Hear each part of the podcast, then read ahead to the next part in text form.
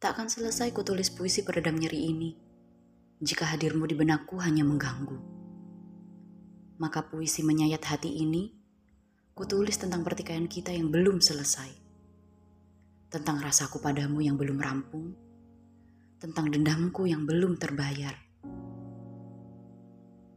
Ini runyam jika kita sama-sama diam.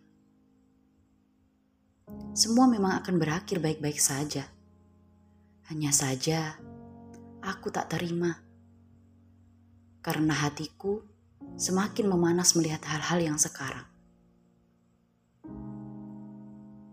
Yakinlah, puisi-puisi ini hanya akan memperparah halusinasi, bukan meredam nyeri.